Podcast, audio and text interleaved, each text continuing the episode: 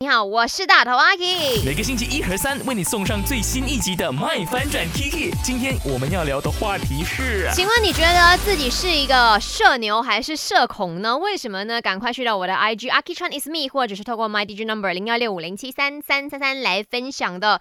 在 IG 那边呢，看到了 Jackson，他说社牛。任何人我都可以知道他们想什么，跟他们来沟通的。嗯，IG 肉说呢，在朋友面前我是个社牛，在不认识的人面前是社恐。然后再来呢，就是灰七啦，他说我处在社牛与社恐中间的社宅，他就有跟我来分享这个图片。社交牛杂症，哎，真的是很多名词哎，我真的是跟不上了。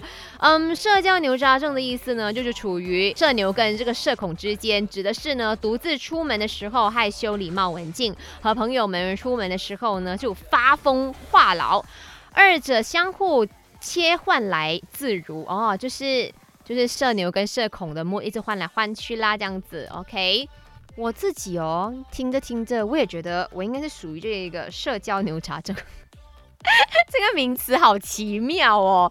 就我确实在熟的人面前很多话讲，可以很搞笑，可以很多就是咋来咋去的话。可是，在外面的话，我就是安静，除了工作以外，我都是。静静静静，不想跟任何人说话。